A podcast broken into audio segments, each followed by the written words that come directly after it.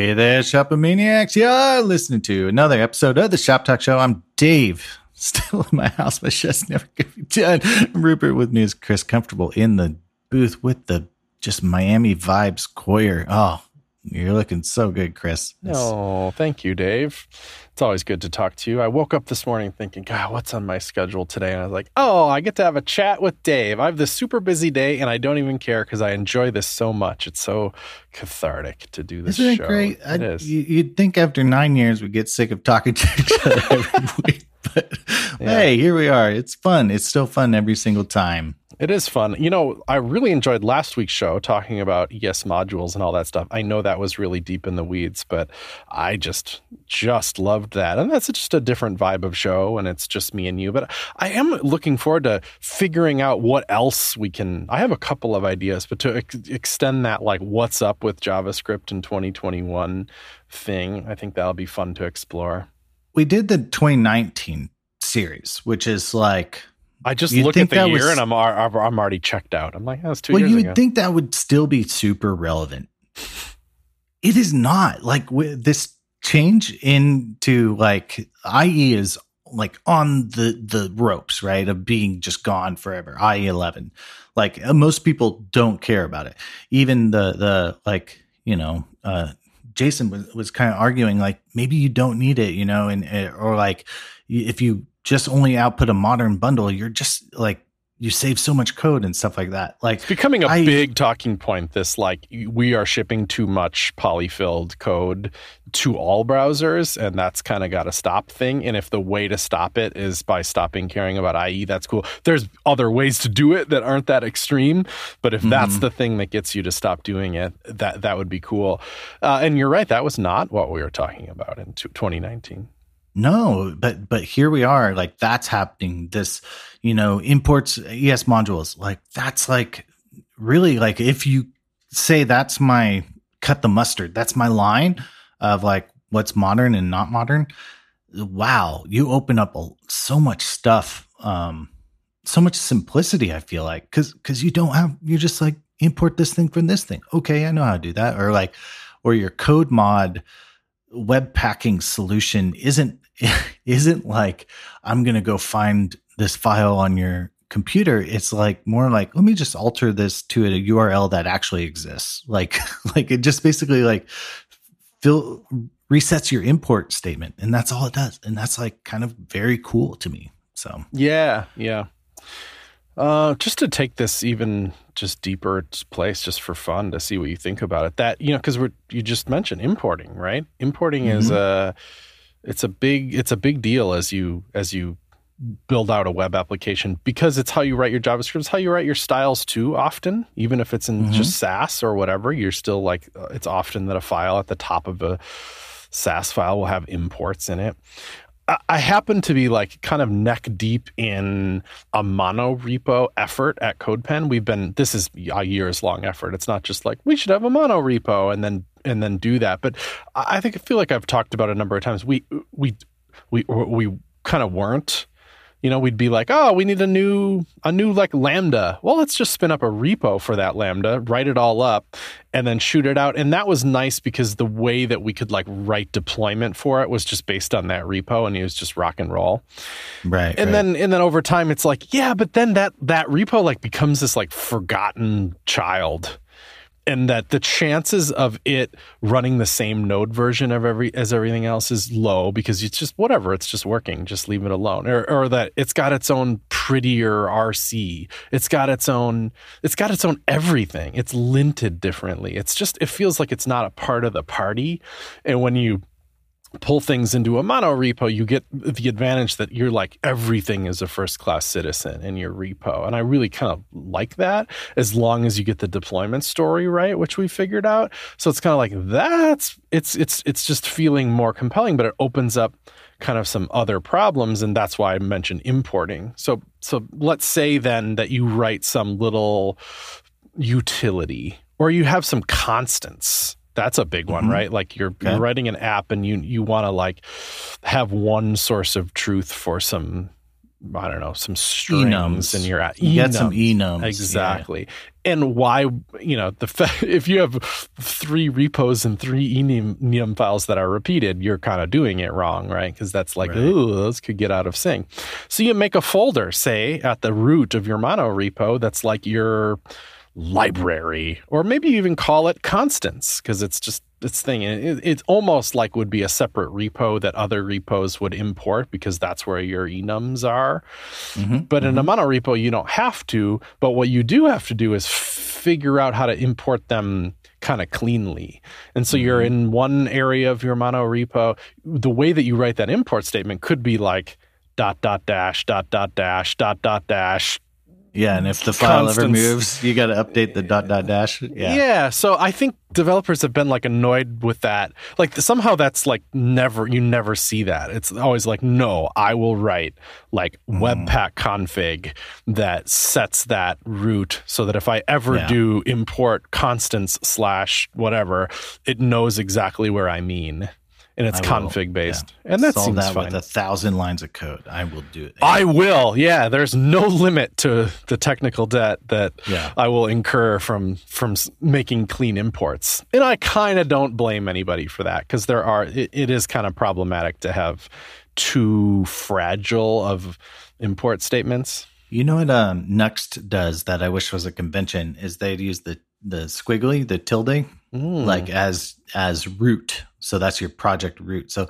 Nuxt, you know, you can infinitely nest your pages and then they'll right. like get routes automatically. And so that route then kind of messes, but like they have the tilde for like base URL basically or whatever is what it probably would get transpiled like to. because like, slash isn't enough. Is that too dangerous to use? Yeah, slash yeah. is like like that's sort too of far, just too deep. I don't know if that.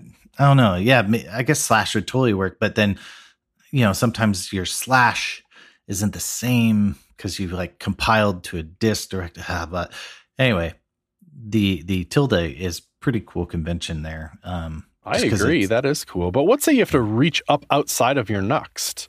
Because mm. your enums aren't in your Nuxt folder; they're up outside of it still. They should be, yeah, they should be. I think that's where the tilde comes in because it's just you go to the root of the project and then, then do just, dot dot slash. Yeah, yeah. Okay, yeah, they that, do a little okay. web packing to yoink those in to whatever. Right, and it's a standard, so it feels less fragile or whatever. So mm-hmm. there's so there that's one way to do it. There, the, another way to do it would be um, symlinks. So yeah. in your Nuxt folder, say in your mono repo, then you put right at the root of it a symlink to wherever the other thing you're trying to import is, and then it's it's kind it's magic. I mean, symlinks kind of there. They're they shouldn't call them magic because they've probably been around for a hundred years in computing. But the idea is, you don't have to like tell anybody what's going on. Like it that folder to the system feels very much like the real folder.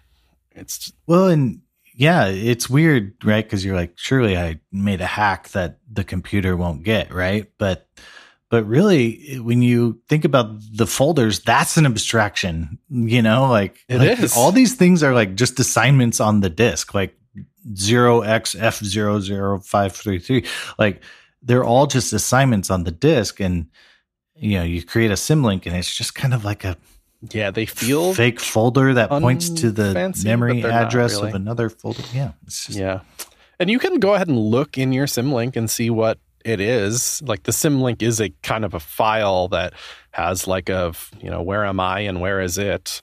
Mm-hmm. And I, you know, I've made them wrong before where I commit it and then in the symlink it was like users Chris Coyier fold, you know, and then it doesn't work yeah, on somebody else's machine. I'm like, oh yeah, sorry about that. That's one of those things. It's like that and git merge it, it, like i've made a thousand million symlinks over the years but like and i've merged a thousand branches but like whenever i do those those are the two i'm like hey i'm just gonna google because if i mess this up i messed it up real good you know? So like because you don't want to do the backwards symlink where all of a sudden you just whatever like now you're you're thing references the root of the hard drive or something. I don't know. you know. Anyway, that's I what got I don't like. I installed a, the thing that I, I, on my on my Mac. I found a, a, way to do it where it's a service. You know, so I can right click on any because the Mac you can make an alias, but that's not that's like a Mac specific symlink. Mhm. It's not a real. Mhm. You, what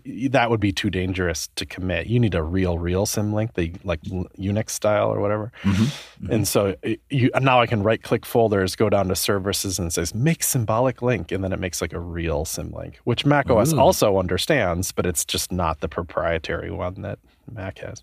Was that from your SetApp subscription? Did it show up in No, I just I think Oh. it was a Stack Overflow answer or something. Okay. But I like it. I like it. So, okay, then there's this other way, though, which ups the complexity even again, which is use Lerna or use. Ooh. Oh yeah. I okay. You're gonna have to give me a tutorial here. I hear Lerna, see Lerna, and then every time I'm like, let me check out Lerna, I I quickly like nope out of it. But that's just me. Like it's exotic symlinks. Oh, is it really? That's Yeah, it? kinda. But I don't. I'm very new to this, so tutorial I cannot give you, Dave. But I can tell you that we've been playing with it because we've been trying to solve this problem, and so far it has.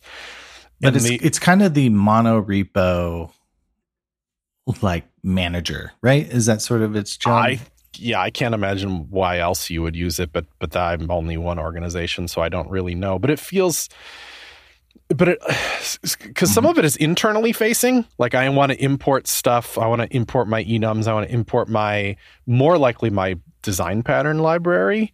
Mhm. and i want to manage that. Let's say you're using nuxt but i want to manage it outside of nuxt because maybe i have multiple nuxt apps or something that just isn't nuxt at all and whatever next to each other. I want to be able to import those like like you would any other npm package. So in your package.json you're like you know import this thing but like locally. But it kind of looks like it's not local. It's just the name Mhm. of something. Anyway Okay. a little funky but the, only, the what it works is when it does a its npm stuff guess what? In the node modules folder there's just a symlink sitting to that other thing on your disk so it it's not that magical you know because when you import something and then you run a bundler over it, it's going to look in your node modules folder for that thing. Well, now there's a symlink sitting there to the that other thing on disk. And I think the the magic is then if there's some discrepancy in how that's handled on other systems and stuff, that's what where the value of Lerna is is that it will make sure that it deals with it for you. It's not like you didn't manually make that symlink. Yeah, It- yeah. It kind of makes them for you. So that's cool, but I think it also is outgoing. Like that's the internally facing stuff. But I think there's some value in that. Let's say you're Babel or whatever, and you want to push to npm all these different packages, but they're all in one repo. That's it can be helpful for that too. I was tr- uh, on purpose trying to avoid having to publish to npm or anywhere else like I, you know i made a change to my design pattern library now push it to npm so that my other areas of my app can utilize it like i don't want to have to publish before i can use it i want to hit command s and Mhm. use it Right. And I guess Lerna kind of does like all the auto versioning sort of help, right? Sort of for your sub packages. Yeah, but that's a choice i don't think you have to version your packages and i i think we're we're urging on not doing that mm-hmm. because I don't, I don't, I don't really wanna. I don't want to have an area of my site that has version 0.2.3 of my design pattern library, and another area of the site that doesn't. Like, I don't care that much. Yeah, you're just gonna let. Well, what I like about the mono repo structure, I'm not. You know, I could go either way.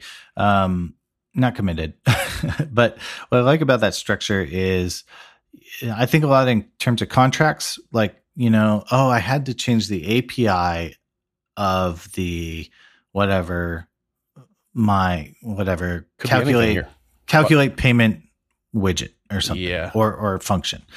I had to change the API of that.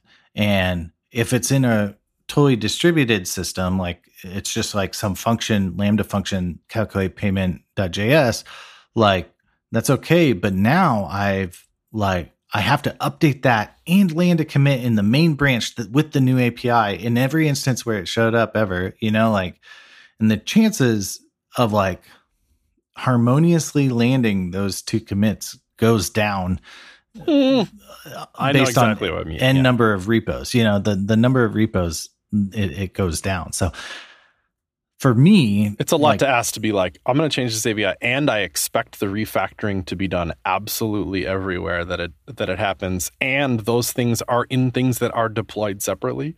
Mhm. Ooh, tricky, tricky. But I've heard the converse, the the trade off is you. There's a lot of activity if you're on a big team, let's say like Facebook or something. I don't know. Mhm.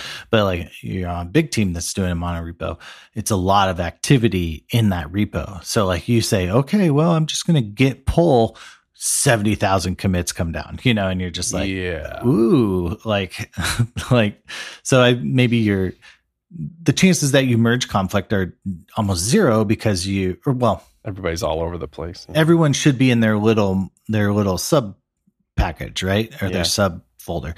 But but I the, just your your thing becomes stale very fast is sort of the the issue. So you could run into more Mm. problems the next time you start up. So Right.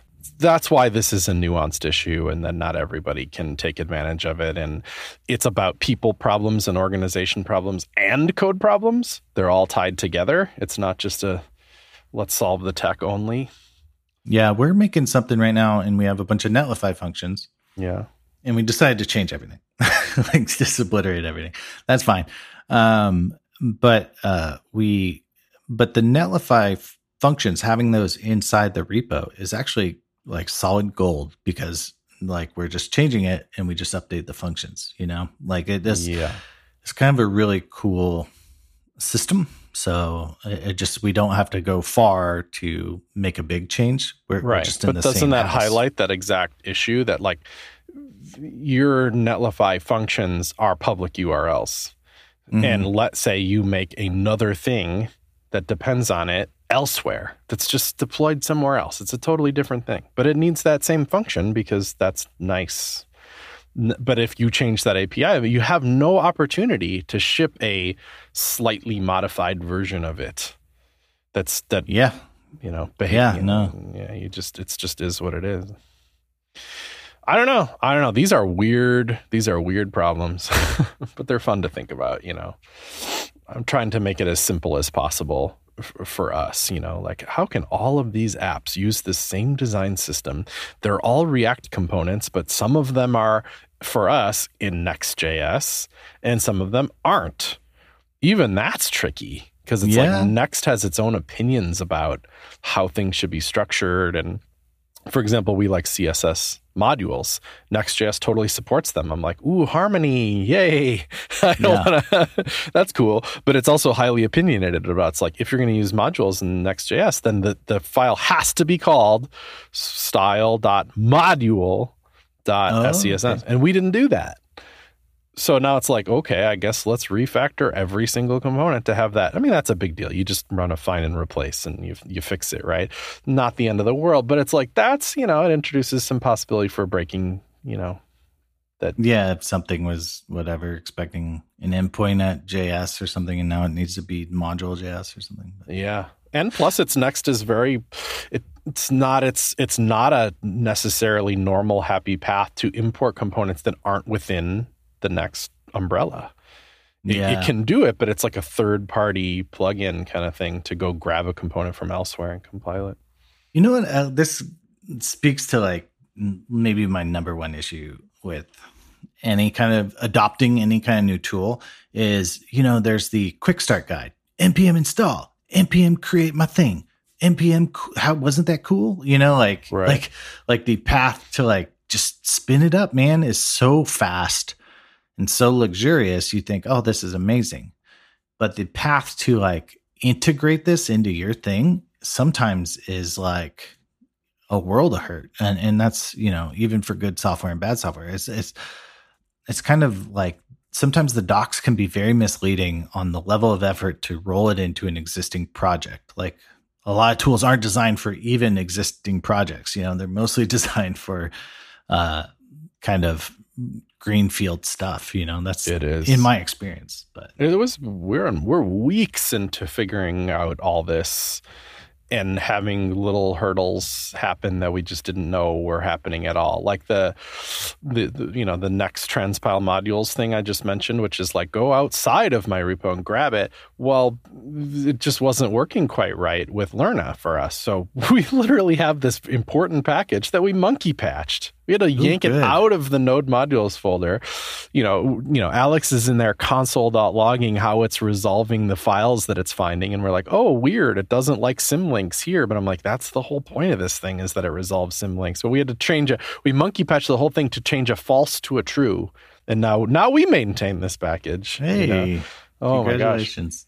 But that's Uh, a that's a weird a world of hurt is a way to describe it. You know, like the, it, it wasn't so awful that we like couldn't figure it out, but it's like that's not anywhere near the happy path that it looks like it's going to be. Yeah, the website's just whatever, smiling group of people high fiving over computers, you know, and, and then you're in here like, I is I have to flip this to true, like like I have to reach into, I have to write my own and fork this and make that say true. This is wild. So, uh, that's you know, and that's computers, I guess, but uh, It but is. that's been my experience. Is like, hey, cool, check out this cool thing. It makes you so cool. It makes cool websites, and you're like, yeah, great. I'm going to use that, and then you're like, I'm going to put it in my project, and then it's just you hear the like record scratch, you know.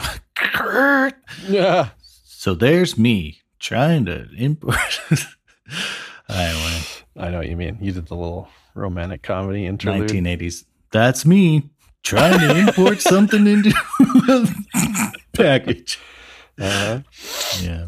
I know what you mean. This episode was brought to you by FeaturePeek, brand new sponsor. Thanks so much for the sponsorship. Feature P E E K. Uh, allow me to try to explain it. I think this is r- really legitimately super cool. So, let's say you're working on your website and it's like on GitHub, like every other website in the world, and you do like a pull request on it. Great. So, there's code that's going to be reviewed or whatever ideally, wouldn't it be nice if the pull request had like a link and people could just click it and then see exactly what the website is like with that pull request in place? That's one of the things FeaturePeek does. So, like, imagine this you like install their app on your GitHub org, and then there's a config file. And the config file that you put at the root of your project says, like, okay, FeaturePeek, uh, my app boots up in this Docker container and, you know, this port. And so, like, please do that based on the code that you see in this project for us. Or it's like built from a static site generator. So, this is a static site and it's in the dist folder. So, please throw that up. And they'll then spin up a copy of the website at a special URL just for you so that anybody looking at that PR then opens up that link and is like, okay, well, here's the PR with this like working pull request code in place. So much better than just being able to check you know, just like look at the code and like hope it's okay. You know, it's so great to be able to look at what's actually happening there. So then you follow that link, and it's not just your app, but there's this sidebar there too, which is like, okay, um, I want to, I have like thoughts about this pull request. I'm looking at it now, and there's like continues to be problems, or I have comments or something. You open up that sidebar and you can comment on stuff. It's like a it's like a whole team product, you know, and it can be integrated with third parties too. So it's like your GitHub stuff is right there too. So it's like, well, we track our stuff in GitHub issues. Fine. Well, then in that sidebar, it's linked up to your GitHub issues, so you can open stuff and relate it to that PR right from that URL. So you're not like managing multiple tabs and figuring out what's going on. That's, you know, and that's not even all FeaturePeek does. Really compelling product. I mean, the idea is that then you have to like ping them as part of that pull request, like run a GitHub actions and tell FeaturePeek, okay, this PR is ready to go. But because it, it just works in anything, it works in AWS Code Build or Azure Pipelines or Circle CI or Travis CI, you know, whatever. Um, just ping them and let them know that that PR is ready to go. And that's how it works. Really cool. Great product. Thanks for the support.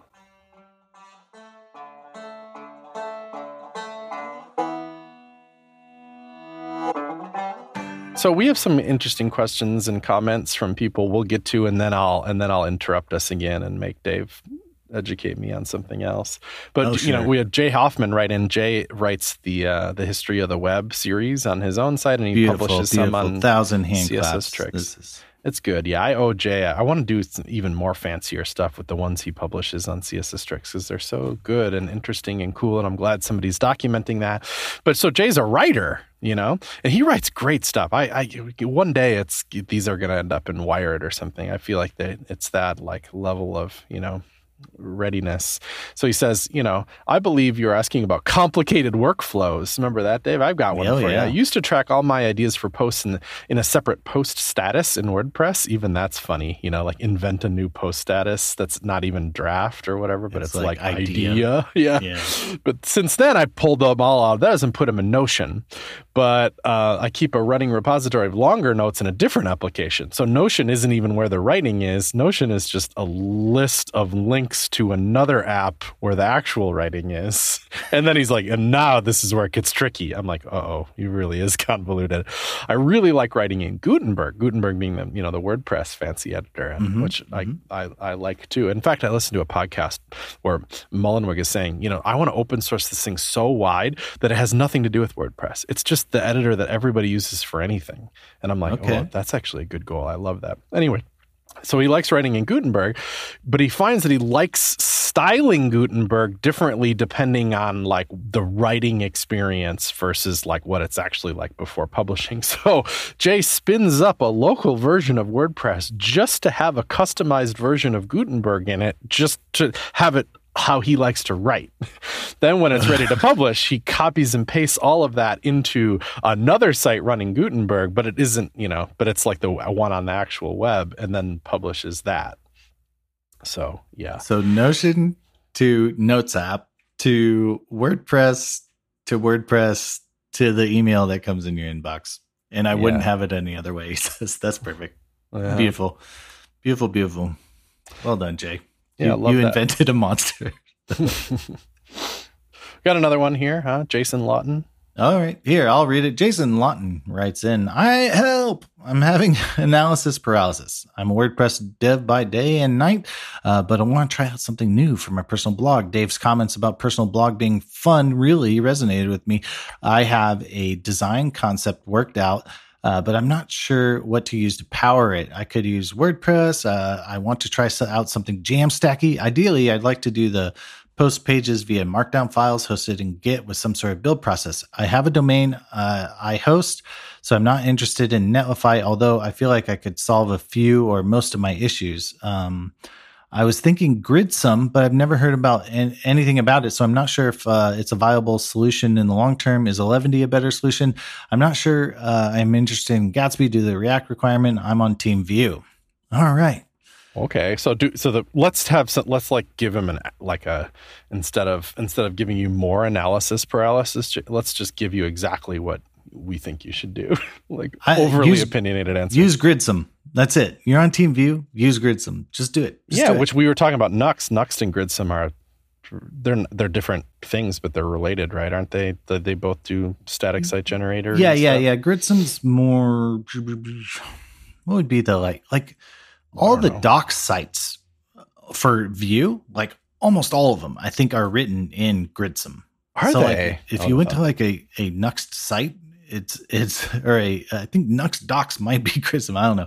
Uh, But like a- I don't know actually. But a lot of the Vue doc sites are written in Gridsome, and like it's really good. My friend Zach uh, Meyer. Um, I can put a link to his blog here. He actually went through the same thing you went through, like very WordPress. He does React by day, but um, he, uh, you know, he was he tried out 11. He spun it up. And he's just like, this is cool. You know, everyone uses it. It's cool, but it's like not me. And then he tried Gridsome. And he's like, this is me, and it's a weird. He's like, I feel weird because it, again, it's like not the popular choice. It's not in like the top five SSGs or whatever. But like he was like, this is just it, and I feel productive in here, and I like it. So there you Cool. go.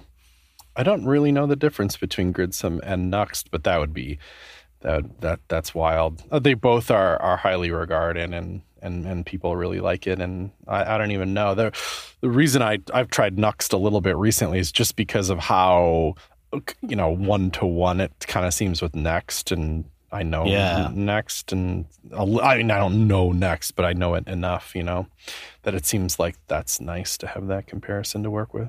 You know, this maybe Gridsome is maybe more like Gatsby-ish, if you want to. I don't, Hmm. I don't know. Um, Does it have adapters for content? Oh, it's GraphQL internal. kind Yeah, I guess you're right. hood, right? Like, So Nux, Nuxt is to Next as Gridsome is to Gatsby. Hmm. uh, what's let's call that. What we'll do. that's my ignorant um, Right. feeling, but but yeah, I think uh, yeah, And, Uh. and didn't so we're saying Gridsome for Jason, and we're saying he's like I already have a host, so I don't want to use Netlify. Why? You know what? What is that host? I'd be fascinated to know what that you'd think the thing is there because Netlify is just so easy and so Jamstack ready, and it's like it's two clicks to get it over there. It's like I feel like it's almost more of a pain in the butt to try to wire up some old hosting t- with a deployment system than it would be to just use free Netlify, you know. But I don't know. I don't know what it is. In fact, I'm kind of here. Let me. I'll derail us immediately. So, but we've already answered your question, Jason. You're going to do your site in Gridsome and Mhm. just put it on Netlify. Uh, okay, Yeah. so done. easy, Uh, easy, easy answer. Done.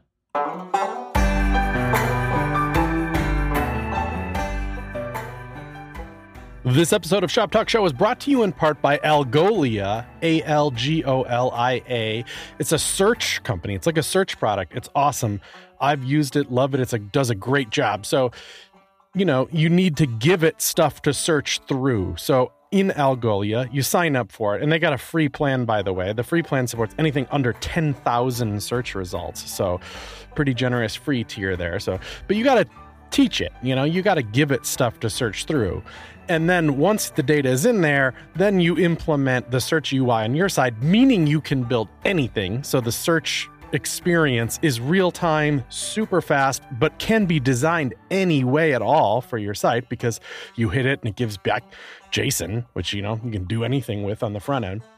So what's cool about Algolia is it helps you with both things. It helps you get data into it to search, and it helps you with the APIs and stuff for the other side for designing the search experience in your UI.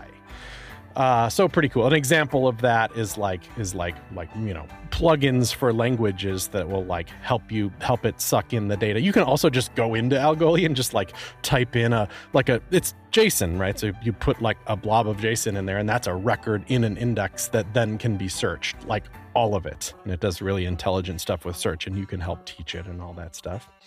Uh, but there's like plugins for WordPress or whatever. Like put all my WordPress data in there, and then I can build my own custom search through that data uh, and that kind of thing. And then, so on the flip side, then they have this library called instantsearch.js, which is just raw JavaScript. But then there's also, you know, an Angular plugin, React plugin, Vue plugin, and all that. Uh, if you want to do that, and that just, you know, you'd say, here's my API key and whatever, and hook it up to that index, and then you hit it with search you know search queries and you just get data just immediately super fast data which you can scope and finesse and do all that stuff build, build any kind of search experience. So great product. Thanks for the support algolia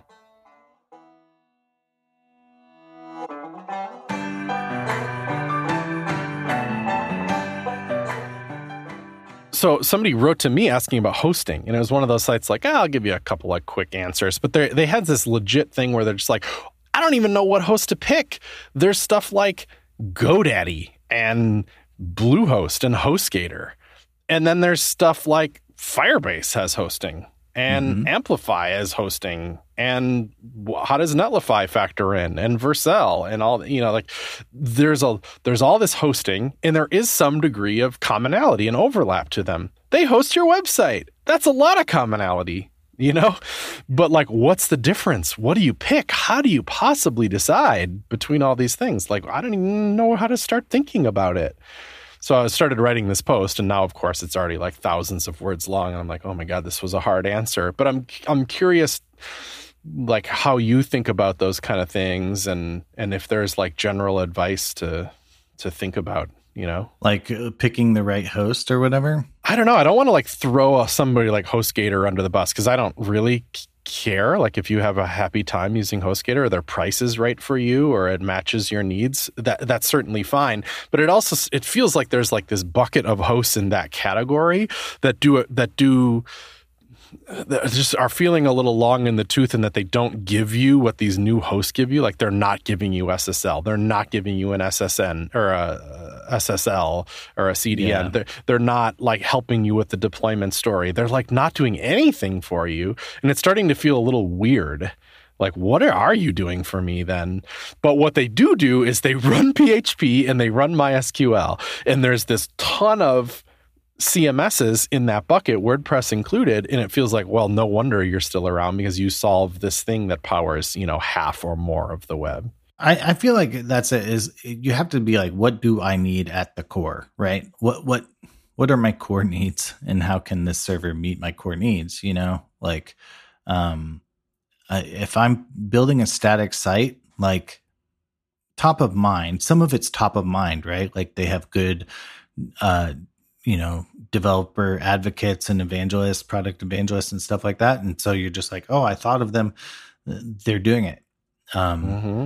so and is there an easy path? You know if i was building on the goog stack you know angular firebase blah blah blah heck yeah i'd use firebase for everything. Like and it is pretty right. compelling now but like you know that's maybe like the easiest path to get forward you know the path. I, That's exactly what I was thinking. Is that it's it's about that happy path, right? It's like if I'm already using Firebase for a bunch of other stuff, doesn't it just then make sense to use the Firebase hosting too? That's yeah. the happy path. Whereas like doing a Gridsome site and figuring out how to deploy it to my Bluehost is not happy path. You're like.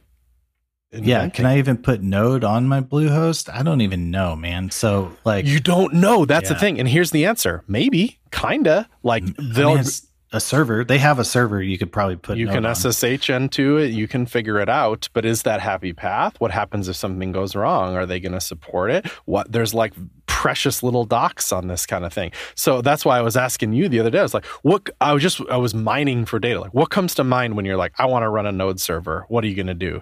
Could you get it running on a GoDaddy server?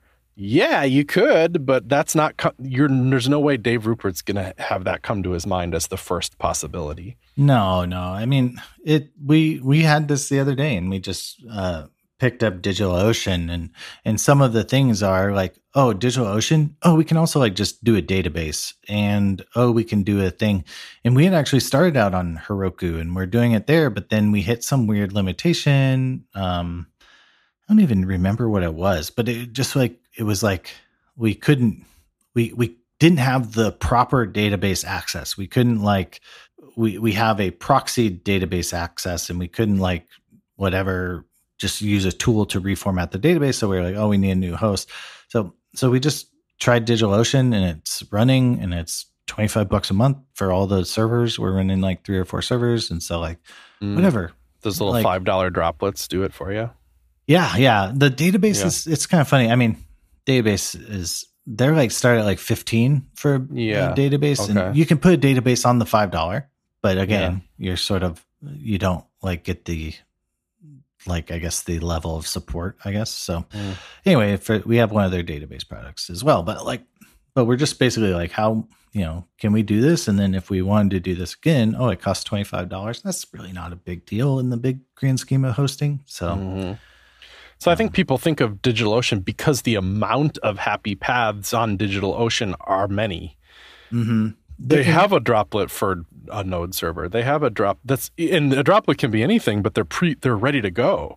They'll, they might even have one for Gridsome, you know, like, you know, I don't know if they do or not, but there's a lot of like pre-configured droplets where you're like, oh, I want that one. I want the like MariaDB one or whatever, or the Postgres droplet. Here you and go. They're, they're a user experience driven company is what I would say. You know, they want your money, obviously, like capitalism. Ah, but no, they want your money. Uh, but like they're a very user experience driven company. They they for the longest time, and Netlify is the same thing. I think yeah, probably any of the sponsors we have in the show are all the same. Um, but they they like they care about the user experience, the the happy paths they're trying to mow down, and so like something if it's a static site, I'm gonna go with Netlify because I just know they worked really hard on it. But then the other day, you and I were looking at AWS Amplify, right? Because we are just like, oh, maybe this is like, you know, if I have like all this AWS stuff, like an S3 bucket, a blah blah blah blah blah blah, maybe I just hit a button and it's there for me, you know, command line and it's there. So there's yeah, there's you know, certainly happy paths on Amplify that are that are leaning into AWS services, like the Happy Path on Firebase is leaning into Firebase services. Let's say you're going to use Next.js. Who's the host for that? It's Vercel. Mm-hmm. Their homepage for it says host on the platform made for Next.js. That's the happy path. Yeah. Maybe wouldn't even consider another one. I mean, I know Netlify's been working on their next support stuff, but but that's yeah, it's like and then if I'm making a Rails app, Chris, you know where that's going? Well, let me guess. Heroku. Heroku, a hundred times. I mean, just yeah. that's its bread and butter. That's what it's born out of. It is a Rails app. Like you just yeah. like uh but but it does other stuff too. That's it's not don't like just because I have it pigeonholed doesn't mean you should have it pigeonholed. But like, isn't that the funny yeah. thing? Because there's some muscle memory to this too. There's like, well, you know, I have seven sites on Netlify. So even though I'm going to make a Next.js site, I'm going to put it on Netlify because I already know how all that works. Like I have a lot of built-in muscle memory for that kind of thing. Or like I already do have 10 sites on GoDaddy or something and and you know, I know how their control panels work and I know how to SSH into their things and I know what's what to expect and what to get out of that. That means it doesn't mean don't do it everybody's a little bit different. They're just kind of like, I just am talking about that happy path thing. If you're this person who wrote to me and they have no idea, my suggestion is to look for those happier paths, you know? Mm-hmm. Python would be the same way. I'd be like, I don't know, Heroku like really like makes they have a landing page for Python on Heroku. It's like I'm do gonna do that one then. I'll do know? that one. No, if if they care, if the you know, you can also ask whatever your your heroes in whatever language like what do you use? And they'll that's enough influence too. I mean like I, I, think that makes a big deal. Like if somebody i know who deploys these kind of products they ship it out on this thing then i'll i'll probably do that same thing too. Um i was just thinking about craft cms really cool cms you used to office with them.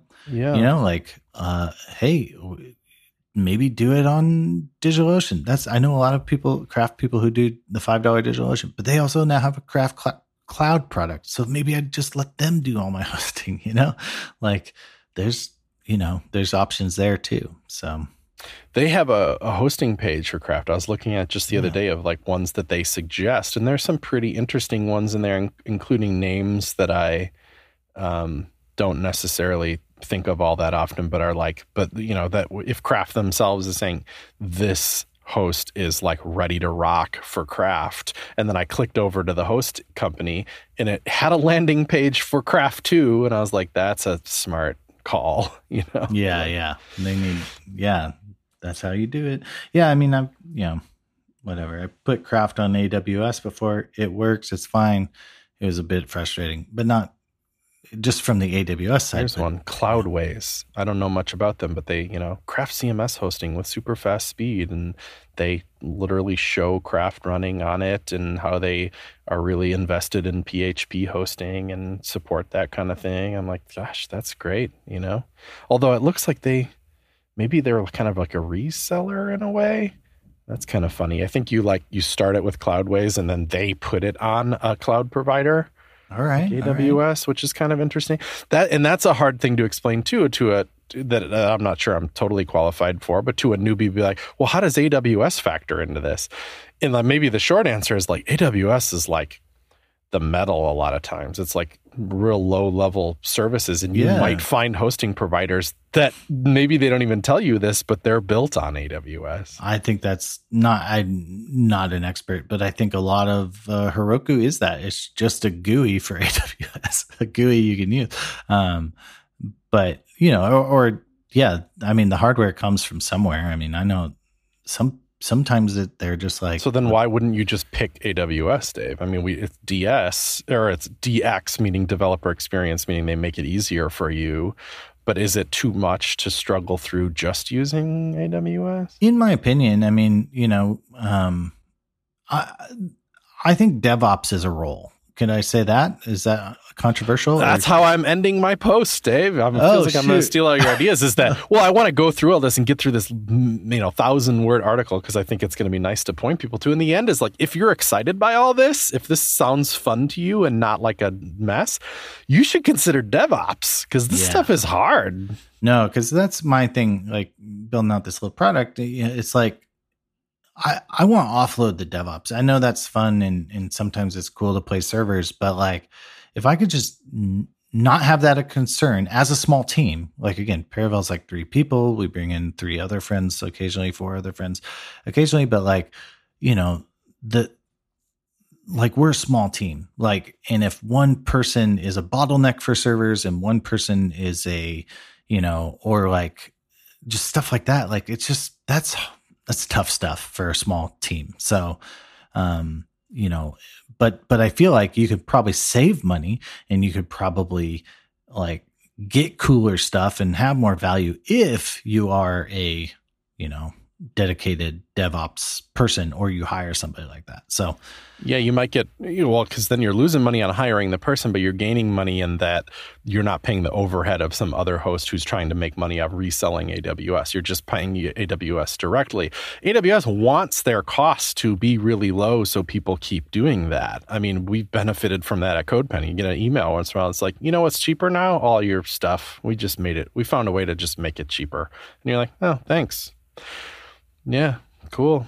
That's that's their style. You know, I love that. You know, and sometimes there's like artificial limitations to hit billing. You know, like oh, you hit four TB bandwidth on your digital ocean or what? You know, like like I don't know how much uh, how quickly I'm going to hit four terabytes, but you know, if you're on AWS, it's just kind of AWS is like we bill you for what you use, you know, and so like they're not like oh you only yeah. had a four terabyte server, not a two ter eight ton terabyte server or whatever. So, oh my or God. like number of database rows is another common limit, you know, pay to play mm-hmm. kind of thing. So like you're like, I don't know how many database rows I'm gonna need here. So it, yeah, tiered billing sometimes can feel kind of fair. Although the, the, the the danger then is like, what are my estimated costs? And they're you know you can't you don't just know Whereas if you if you buy the four tell everyone your, your cost is just going to be what it is. And usually, there's some tells like if they have a gracious hobby tier,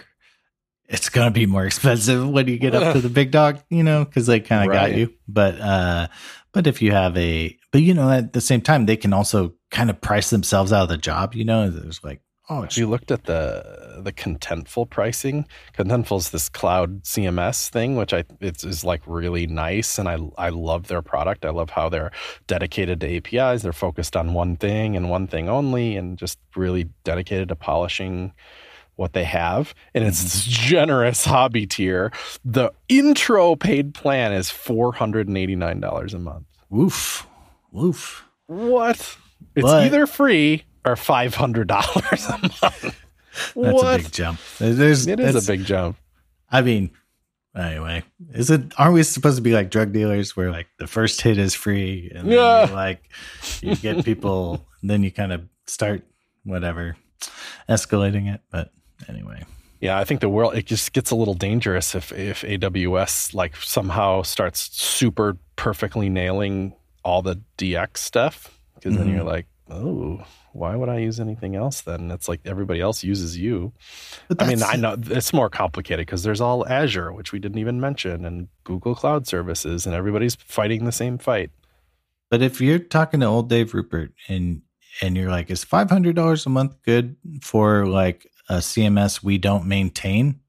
Oh yeah, buddy. Like, heck yeah. Like, mm-hmm and it's just up and it just works, then that's pretty good. I, I like on I'm saying on the flip side, like because I mean, how many hours of Dave Rupert time is that worth? You know, that's whatever. Uh, you know, it's a good point. It's a so, good point. That number sounds crazy, but it, it kind of it's it's actually extremely inexpensive in some situations. In developer time. So yeah. or or and is it important to your content people to have a good GUI? It might be, and it might. be I remember learning this for the first time. I was I was this buddy of mine was working at a university, and they were trying to buy a CMS, and and I was like, "What? Like this is they're they're free. So what are you talking about? Like I I can get a can just install a CMS for you in two seconds." They're like, "But we don't actually have a team to maintain it." And I was like, "Oh, interesting. Like you have nobody at all." So uh, the the deal would be to that you need to like deliver some like really nice CMS like experiments to people with nobody to maintain it.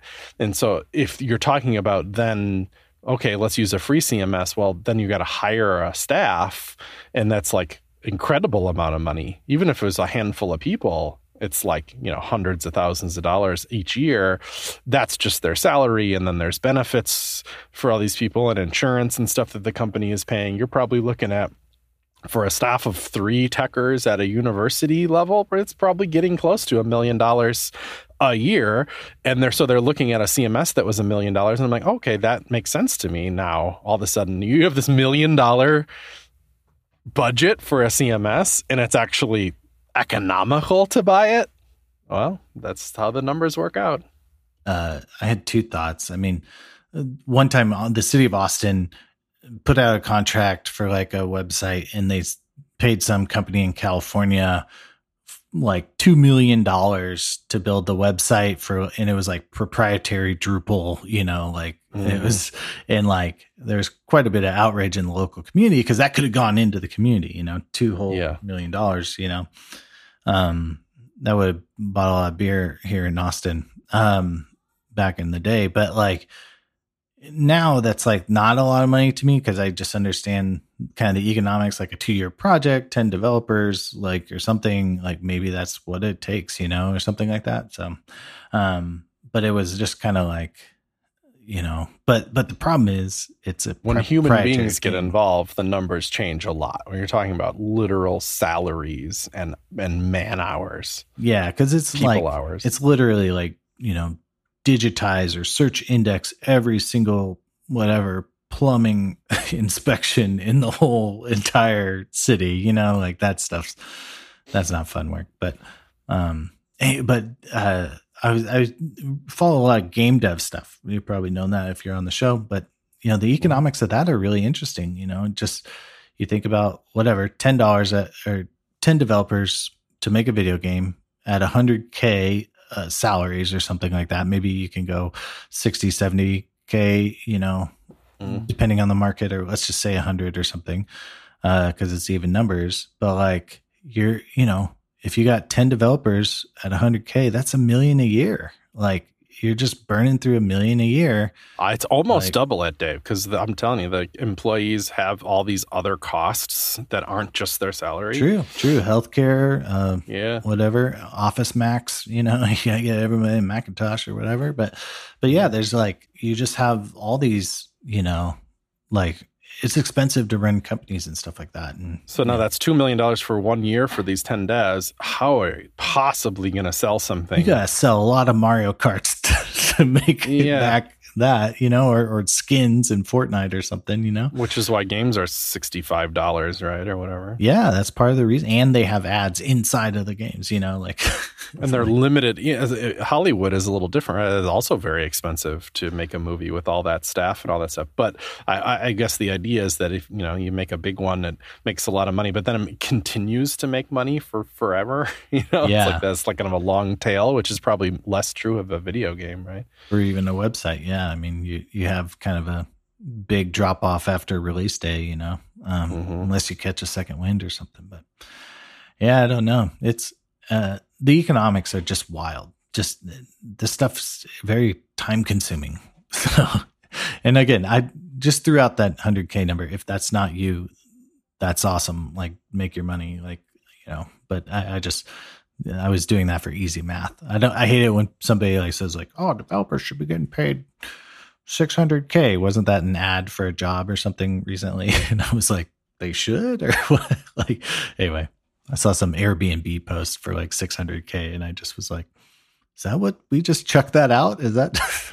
uh, this is a fun one. We'll end with, I think, from Ricardo G, who just has a question about kind of terminology, which is you know kind of kind of our fault for sometimes for using words that aren't, we don't define particularly well. And, but this is a weird one because of how many things are named after the word worker.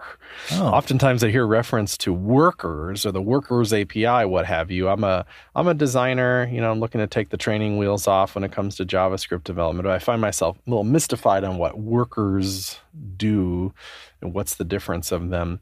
You know, I found myself, you know, mentioning the concept of the specific Cloudflare workers recently, but that's probably less what Ricardo is talking about, unless he's listening to this show. There's two kinds of workers in native JavaScript that are easy to confuse, and in fact, my coworkers often do just on like they know what they are. It's just it's just confusing to to remember to call it the right one, especially when you use both sometimes. One of them is web workers. And I, I don't know, that's a gosh, what a name, huh? But that's the kind that's a JavaScript file that runs on the client. So, like in your browser, it runs, mm-hmm. but off thread, they call it, which off means you have to like register it and then you tell it to do stuff. And now that's relevant because regular JavaScript that you execute in the browser is all what they call single threaded. And so this was a special API developed just to do that. So it can be busy working, doing some other stuff totally independently of whatever else is happening on your page. Didn't we, t- when we have a guest on this or something, talk about it a bunch? There's been some people that have been on a crusade of like, we are not taking advantage of this enough in modern web development. Yeah, I, th- I think that Google is very serious about that, but it's also kind of a clumsy thing because you have you're like new worker link to file, you know, and and do we even have link to files anymore? But and then you need some kind of pub sub thing to wait for it, it to do stuff. Yeah, yeah it's, it's, like a message, and then you emit a message on the worker. Um, but they're they're cool. Um, they can do a lot of computation off the main thread and save you some jank. So um, mm-hmm. if you I don't know. If you're doing complex calculations, it might be worth it to do that. Just put it somewhere else. Um, you know, that's what they always say, but what's a complex calculation? I don't know. I don't know. Maybe like you have to go through 3000 lines on a CSV and turn it into JSON, maybe that's a great place to do it, you know? Like Well, that one is th- th- that's there's like the gray, right? That one to me feels like firmly in the yes, of course. Of mm-hmm. course that's a worker. But how often do you actually need to do that, you know? And then chances are isn't that just like a lambda or something? Aren't you like sure. making a server do that? Well, and that's sort of this idea is it's if you think of workers as something that runs on a different CPU, um, you know, on on with web workers, it's on the same CPU but a different thread. So it's kind of just a different core, right? It's running on a different mm. core. Um, a Cloudflare worker is is something that manipulates the code, but it's on a different it's on a different CPU. So it's not happening on your user's CPU. So if you want to think of cloud. workers as something that runs on a different CPU or core or thread. Like this, it's weird because you're getting down to the physics of the hardware, right? Like the, where where it actually the code actually runs.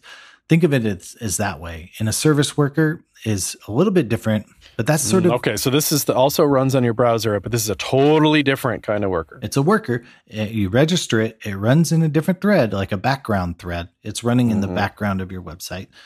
But this thing manages caching and fetching one of its key pieces is the fetch. Like it can intercept a fetch. And so whenever you click whenever your browser says hey go fetch this file or or whatever your service worker can intercept that and and say hey i'm going to take over. I'm the captain now.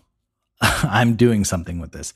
So you could literally whatever you want. If you want to change all the images to be like a picture of a cat or beyonce or whatever you can do that with service super low level, low, low, low. Yeah, you're basically it's it's the like the you're you're the network controller. You're in charge of the inbound and outbound traffic inside the service worker.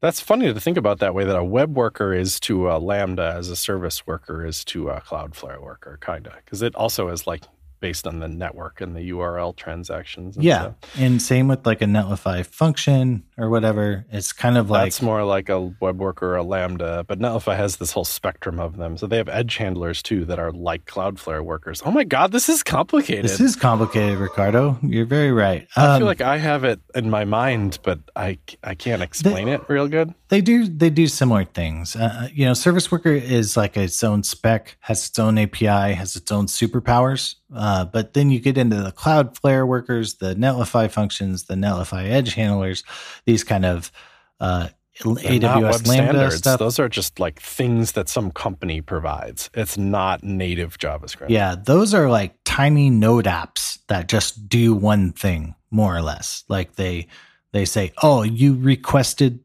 uh I don't know. what would be a great example? Um you requested a file, like a secret file. Great. I'm going to request that file, but with API keys, and then I'm going to give it back to you. I'm just going to return that. Like I'm a little node app that just sits in between your request uh, Okay, or okay. proxies. Let's or do this then. Yeah. We'll do that. What What's the perfect use case for a web worker? um a uh Intense math calculations. big something. time math you're changing the pixels on every single image of your page but you need to do it in the browser. in the browser yep canvas you're you're manipulating canvas or something Perfect. What's the perfect use case for a service worker?